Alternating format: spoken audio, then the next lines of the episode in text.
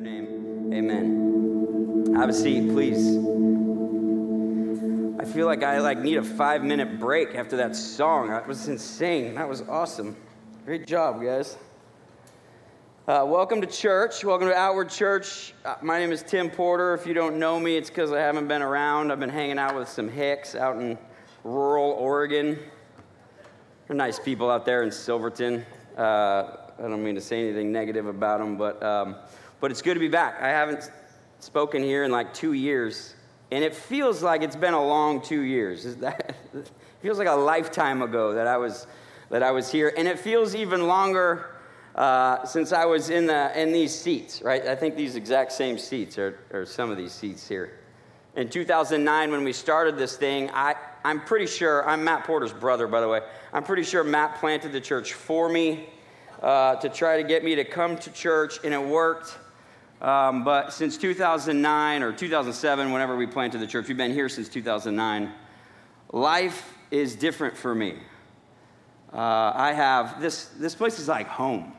All right, I feel like a little nostalgic a little bit here um, because I've, I've been, I don't know, living in this place, this, this literal place, hearing from God and, and trying to understand what it means to be a Christian. And after 15 years or whatever uh, uh, of coming to this church and having God speak to me through Outward Church, like there is some progress in my life. Like things are different from, from what I was doing in 2009. My life looks different. My thinking is different. My faith is like way different, way deeper. My marriage is better. My whatever, my parenting. I didn't have kids in 2000, or I, did I have kids in 2000? I forget when Henry was born. 2011, no. So I didn't have kids in 2009. Need to phone a friend, like, hold on, real quick. Do you remember when my, my children were born? Life, uh, life looks different for me. My life has been distinguished some from the life that it used to be. And that is ideal. Not, not that I don't have work to do, not that I am like I've, I've reached some, some, uh, some, whatever, some level of perfection. Like I, I feel like I'm just getting going, but, but there is some progress from in the past. And, and if I can just roll into the sermon, that's what the passage is about. Paul is concerned that the church looks just like the rest of the world. Paul is talking about this. Paul, Paul is thinking that believers and non believers are indistinguishable oftentimes. And I think it's true. If we're honest, if we, if we can kind of evaluate not just Outward Church, but the church in general, all Christians, when you set us next to a non believer, sometimes there's not much of a difference. The way we live, the way we act, the way we walk, like there, there isn't much of a difference. So, why is that? Why isn't there a difference? Why, why are oftentimes believers indistinguishable from non believers? So, there's, there's a couple reasons why this could be the case. The first thing is that maybe the church has done a, a phenomenal job of raising society up, that we have churched up the world up to our level. Could this be the reason that we're indistinguishable because the church is, or the world is, is uh, to a new level, to new heights? I'm being somewhat sarcastic, but there actually is evidence that the church has benefited the world. I, I just want to make sure and, and make that clear. Like caring for the poor, that was a Christian thing. That was a uh, Judeo Christian value thing. It's still happening with the gospel, Union Gospel Mission over here, helping, helping out homeless people. Orphanages is a Christian thing. That was invented by Christians. Hospitals was a church thing. That was invented by Christians. Like Providence Hospital, Good Samaritan Hospital, St. Vincent Hospital. Like hospitals were invented by Christians who were concerned about the sick and the poor. Education was a church thing. The abolishment of slavery, it started in Scripture. Paul is telling a, a, slave owner, I forget where it is, but tells a slave owner that he should treat his slaves like a brother. And then fast forward 1800 years later, William Wilberforce, you know, the superstar Christian in England, worked for 20 years to abolish the slave trade over there, which set the stage for the Emancipation Proclamation here, which set the stage for the Civil Rights Movement. I'm just trying to make the case. We've done some good. Like, we're not completely like degenerates. Society has benefited some from the Christian church, but unfortunately, I don't think that's why we look like the rest of the world. Instead of churching up the rest of the world, we unfortunately have descended to the world's level. And that's what Paul is addressing. That's, that's not good. Okay? That's, that's disappointing. We should look different. We should be distinguishable from the rest of the world. Okay, you think about the transformation that happens at, as, a, as a Christian, right? What do we hear in, in Ephesians just a few um, chapters ago? We went from death to life. We were dead in our trespasses and sins, and we've been made alive together with Christ. That's a pretty big transformation, right? That's a pretty big event that would happen. That should leave a mark, shouldn't it? When you go from death to life, people should notice that. We were born of the flesh, and then Christians are born again by water and the Spirit. That should be obvious. Someone that's born a second time. We went from darkness to light. You should be able to pick us out of a lineup, right? When you when you look at our lives versus the rest of the world, like I'm no expert, but that's if you went from death to life, you've been born again, you went from dark to light, that should be obvious. Our lives should look different. Our lives should not look like non believers. Paul tells us non believers are marked by the futility in their minds, they're darkened in their understanding. They're alienated from God. They've got hardened hearts. They live in callous lives and they're engaged in impurity. We should not look like that. That's not us if you're a Christian. We, we should not be marked by futility of our minds, we should look like the opposite. We, we can comprehend with all the saints what is the breadth, the length, the depth of the truth of who God is. We can know the love of Christ, which surpasses knowledge. That's the opposite of the futility of our minds. And we should not be darkened in our understanding. We have been enlightened to the truth of who God is. We've been enlightened by the light of the world. We're no longer in darkness. We should look different. But unfortunately, sometimes, oftentimes, we don't look different. This isn't just a today thing. Like I said, Paul is addressing this in his passage. Paul is Paul is, is coming at this because it started 2,000 years ago, and the same thing has been happening every day for the last 2,000 years. It was a problem back then, believers being indistinguishable between, uh, between non believers it's still a problem today. So let's get to the bottom of this. Let's, let's, uh, let's start with verse 17. I'm going to go ahead and read that. And we'll get rolling. Verse 17 says, Now this I say and testify in the Lord, you must no longer walk as the Gentiles do in the futility of their minds. A couple things about this verse. He just told us 17 verses ago at the beginning of chapter 4, he was urging us to walk in a manner worthy of the calling in which we were called. He was telling us, you should walk in this way, you should live in this way. And now he's telling us, you shouldn't walk in this other way, right? He gave us kind of a positive 17 verses ago, and now he's telling us you should no longer walk, insinuating these, these Ephesians these Christians are walking like the Gentiles do. Second thing here is that the, uh, he's talking to Gentiles, and the Ephesians are Gentiles. It's kind of confusing, but he's referring to non Christian Gentiles. He's referring to the pagan Gentiles, and we can replace Gentiles with non believer. You should no longer walk as the non believer does in the futility of their minds. So, what does futility of their minds mean? Futility means like something that's ineffective, something that's useless. Non believers are chasing ideas that are ineffective and useless. okay, and will not provide salvation, will not provide satisfaction and completeness. It's a little bit like chasing bubbles, right? Whether you have kids or whether you, you don't have kids, you can kind of picture what it looks like for kids to run around and chase bubbles. Like, this is actually the greatest form of entertainment I have found as a, as a dad with kids. You can just sit in a chair on, on the deck on a nice day. You spend a dollar on a bottle of bubbles and you blow bubbles, and your kids go bananas. Right? They run around, they knock into each other, they're, they're just having the time of their life until someone bursts their bubble, and then they're ticked. So then you blow another bubble, and then everything's exciting again. It's, it's, uh, it's a lot of fun. So chasing bubbles is a little bit like chasing ideas that are useless and ineffective in, in, in, a, in a way to try to get joy and satisfaction and hope and, and completeness. But it's not just children that chase bubbles, adults chase bubbles. Did you know that? I work in investments for uh, Monday through Friday. And so I'm always thinking in terms of investments. And so I was thinking about the tech bubble in the stock market.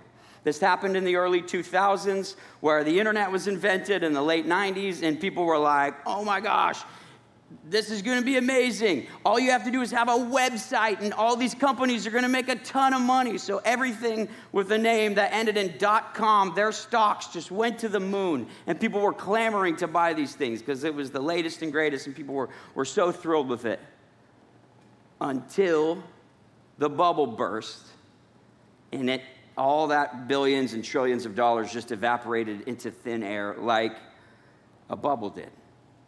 It wasn't just the, the stock market, it wasn't just the tech, tech market uh, bubble, but the housing market did this in 2008. People were overvaluing these assets, thinking, this is going to be amazing. I don't care about the actual value or the fundamentals of a company or the actual value of real estate. I just have to have this real estate. And the prices went up too high, and then boop, the bubble bursts and then they come back down. This is kind of evidence that these assets that people are chasing, it, it's futile. These things will not provide completeness and satisfaction. These things will not save you. Your portfolio will, will not save you. And it's just not investments, right? Relationships can be bubblish. You can go after a relationship like, no, this is the one. I, I'm going to overvalue this relationship. This is it. Or more dramatically, a relationship outside your marriage. Oh, this relationship, this is what I've been looking for. I screwed up the first time, this is the one I want. And you go after that relationship and it, and it creates a bubble, and then the bubble bursts, and then everyone is devastated. Bubbles show up uh, in, in, all kinds of ways in, our, in, in the approval of others. I, I, want the approval of others, I want success, I want, um, I want uh, fulfillment.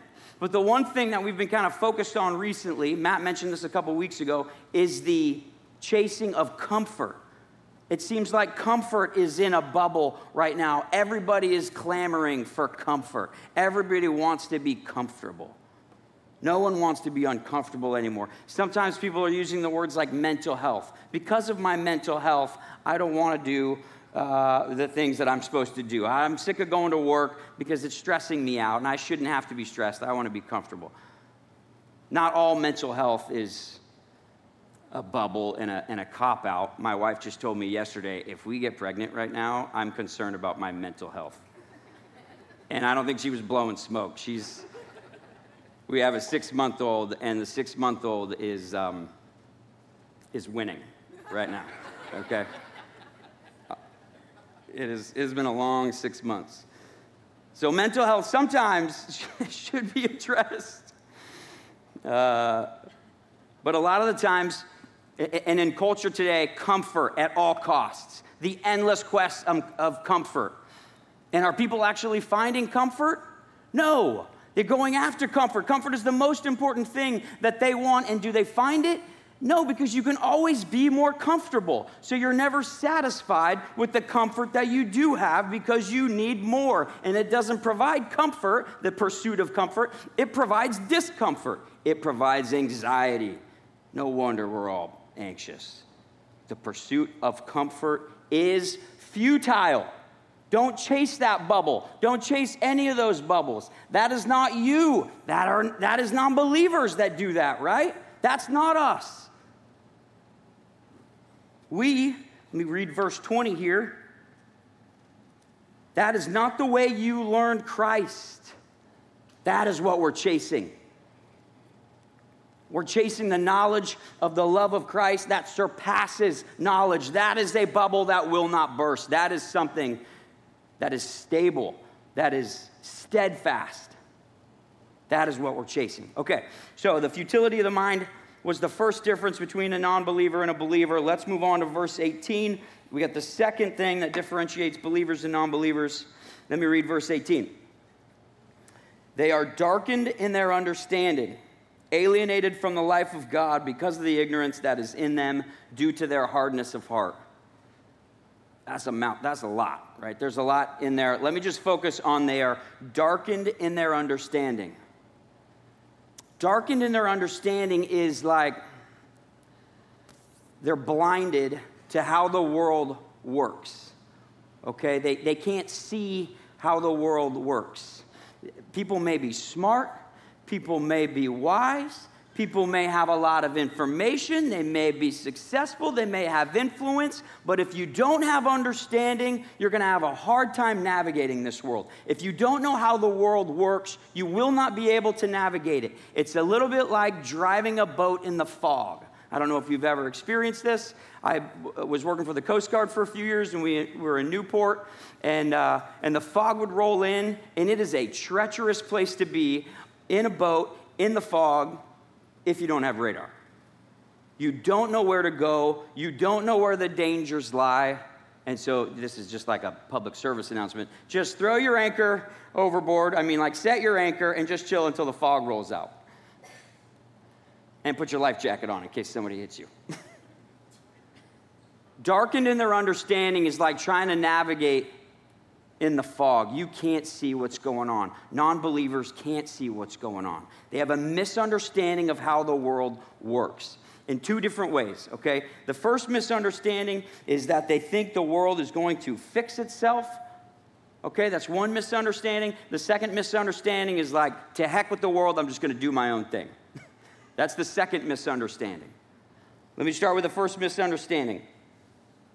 This is non believers put their hope, put their trust in the world, in that the world will fix itself, right? I'm to follow the science, I'm to follow the data. All right? If we follow the science, we can eliminate climate change and we can eliminate all the viruses out there. That's not working very well. Or we're going to look at the information. I'm going to follow all this information that we have available to us. If we can just take all the information and we can download it and we can process it and we can categorize it, we can, we can output the, the solutions to the world's problems. Is all the information that's available to us, is that solving problems? I think it actually might be creating problems. I, I, don't know about you guys, I'll just speak personally here, but as I try to, like, all right, here we go. What's going on? Like, I got this this news this news program over here telling me all this. I got articles that I'm reading. I've got podcasts that I'm listening to, and I'm trying to like take all this information in. Okay, now I got to process it, and I got to figure out what decisions to make, how to parent my children with all this new information, with all the mind minefields out there. Okay, I got to try to process all this, and by the time I'm trying to figure out how to process this, there's a whole nother wave of information that I've missed because I've been thinking too long about how to process the information, and I'm not left with a real peaceful feeling, right? I, I'm more anxious and, and, struggling more than if I never had the information to begin with. I don't think following the information is going to solve the problem, solve the world's problems. So, with science, we've got data, we've got information. What about education? Maybe if we just get everybody educated and we educate them on the ethics of the world, then we could live in a, in a world free from wars how about that? How's that working for us now that everybody's getting educated? Somebody forgot to send Putin his ethics classes. We got to get that guy educated so he stops invading countries. This is a, this is a fruitless way of living. This is a misunderstanding. This is, a, this is how non believers, one way, that they're darkened in their understanding. They think the world is going to fix itself. Science is not going to do it. Education, information, politics isn't going to do it. Okay, so some people then change, change their understanding. Well, the world's not going to fix itself. Maybe I'll just do it myself. Maybe I'll just take over. I will be the king. I will make my own decisions. I will do what makes me happy. I will make whatever decisions I want to I wanna make without regard to anyone else. I will submit to no one. I will obey no one. I will do what makes me happy. I will follow my own truth. That's the second misunderstanding that, uh, that non believers are plagued with. They expect that either the world is going to solve all the problems for them or maybe they can solve all the, all the problems themselves by doing their own thing. They think they're going to do this, they think they're going to solve the problems without the truth, and specifically the truth of who God is, but the problems remain, anxieties grow, and people suffer. People like driving a boat in the fog, are running into dangers that they don't even see coming. Let me ask you guys something. How are you trusting in a misunderstanding? How are you trapped in the fog and, and trusting in a misunderstanding of, of science or or politics. Oh, if we just had the right leader in office, then these things would be so much better. How are you trusting in that? How are you trusting in yourself to solve problems? How are you deciding, uh, I don't think I want to believe all of this. I'll just t- pick and choose what I want to believe out of Scripture? How are you trapped in the fog? How are you stuck in the ocean, taking waves, every wind and, and wave of, of doctrine, right? Like we heard in Ephesians last week. How are you taking waves and you're trying to get into safe harbor, but you don't know the way because you're trapped in a fog? You don't know who to trust, you don't know where to go. Let me just tell you, we have the solution for you. That's not you as a believer. You don't have to look to science, to information, to the data. You're not, you don't need to trust in yourself. That's, that's a misunderstanding. Let me read verse 20 again. That's not the way you learned Christ. That's not the way that we get through the fog. We must trust in God. We must trust that what He has written in this book, that is the solution. That is the plan. That is how we navigate the world. We look to the Creator who created the world to help us navigate the problems of the world.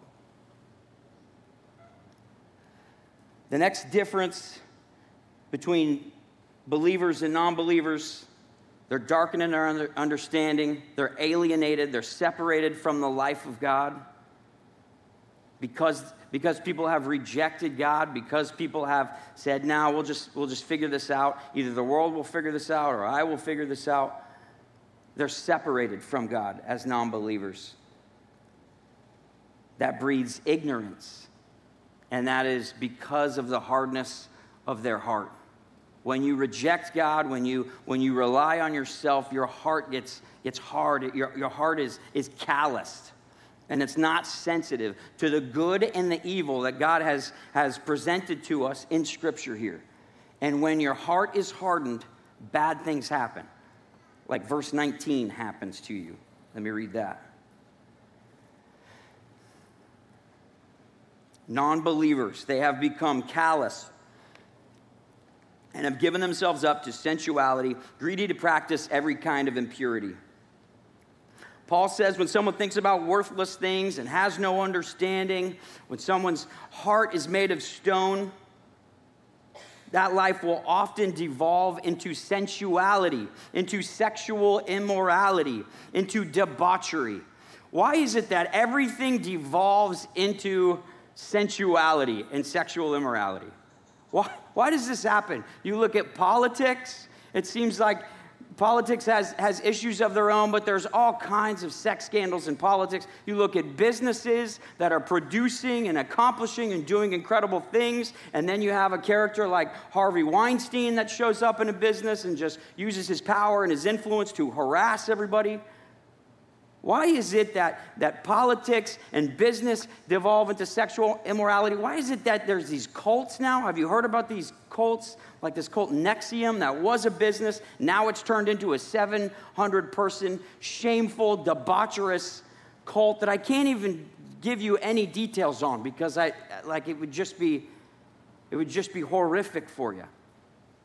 Why is it that I also heard this the other day that VR the virtual reality, as soon as the goggles were created, the same day that the goggles were created, there were, allegedly there's a, a porn site available for you to use the goggles and go and go check them out. Like the porn people are like first in line because they know that we've devolved to be greedy to practice every kind of impurity.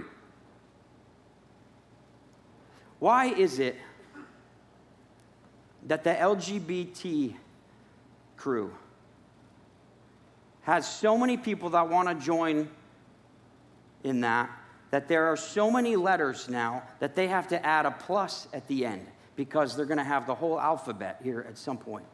Because people are greedy to jump on board to this, to this group. I'm not trying to call them out specifically, overvaluing your sexual identity is no worse than overvaluing money or overvaluing food or just being a prideful, arrogant jerk. Like, we deal more with those latter things than we do with the LGBT crew. But, like, every letter in that, in that crew is another form of impurity. And we are greedy, non believers. Let me rephrase that. Non believers are greedy to practice every kind of impurity. But that's not us. We are believers.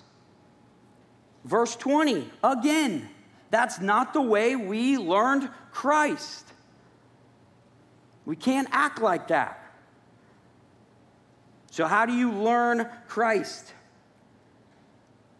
Why does he say it like that? That's bizarre. How do you learn a person? Well, he's not saying you learn about somebody. Okay, he's not saying you just learn a bunch of facts about someone. That's not how you learn Christ. I'm reading a book about John Adams with my son. When we get to the end of this book, I'm not going to know John Adams, I'm going to know about John Adams.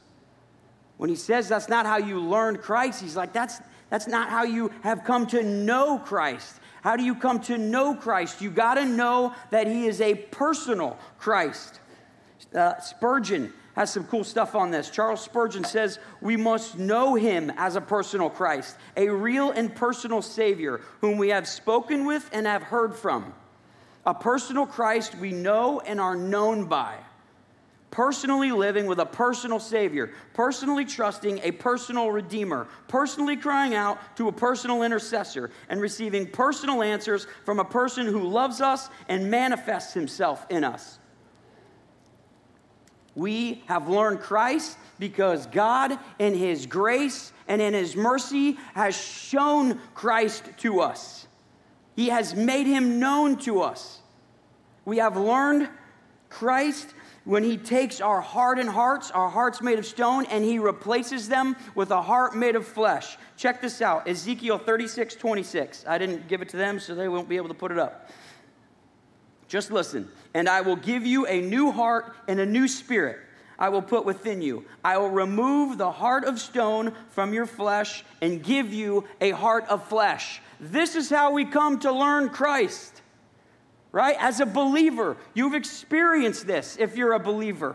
When all was lost, in your life when you were in the fog, in the thickness of the fog, and in the darkness, and you didn't know where to turn, you didn't know who to trust, and you cried out to God, it was God that took your heart of stone and gave you a heart of flesh. It was God that took your confusion, took your anxieties, took your shame, took your guilt, and He breathed life into you. He breathed uh, peace that passes understanding. You're no longer darkened in your understanding, you have been enlightened in your understanding. You're no longer futile in your thinking, you can comprehend how great God is. and you know the love of Christ which surpasses knowledge. That's what it means to learn Christ. But there's a little bit more. Verse 27 of that Ezekiel passage says, And I will put my spirit within you and cause you to walk in my statutes and be careful to obey my rules. Do you want to fully learn Christ? You got to live like Christ. You've got to submit to Christ. You've got to obey Christ. That's a little scary for some of us whose lives are indistinguishable from a non believer, isn't it? It's like, that's a little heavy. What it's not saying is that you have to be Christ. What it's not saying is you have to be the hero. But it is saying there must be some form of Christ likeness in you. There must be something in our lives that distinguishes us from the rest of the non believing world. There must be something. So, how do we do that if we're struggling? How, how, can, we, how can we transform our lives? Over 15 years, like I felt like my life is, is being transformed. How can we do that? How can you go from a place of fog and confusion and misunderstanding and, and get through it? How do you do that? You need a buddy with radar. All right? In the coast, on the coast, in Newport, at Yaquina Bay, there's these things called halibut openers when there's like all these boats, like 600 boats leave the harbor and go out halibut fishing in the summer. And sometimes when the fog rolls in and people don't have radar, they're hosed, right? They can't make it out to the ocean unless they find a guy with radar on their boat. And so all of them will crowd around. They will drive behind the guy with radar as they go out the channel because they're pretty sure the guy with radar is not going to run into the rocks, right? The same thing that they do is the same thing that we need to do. We need a buddy.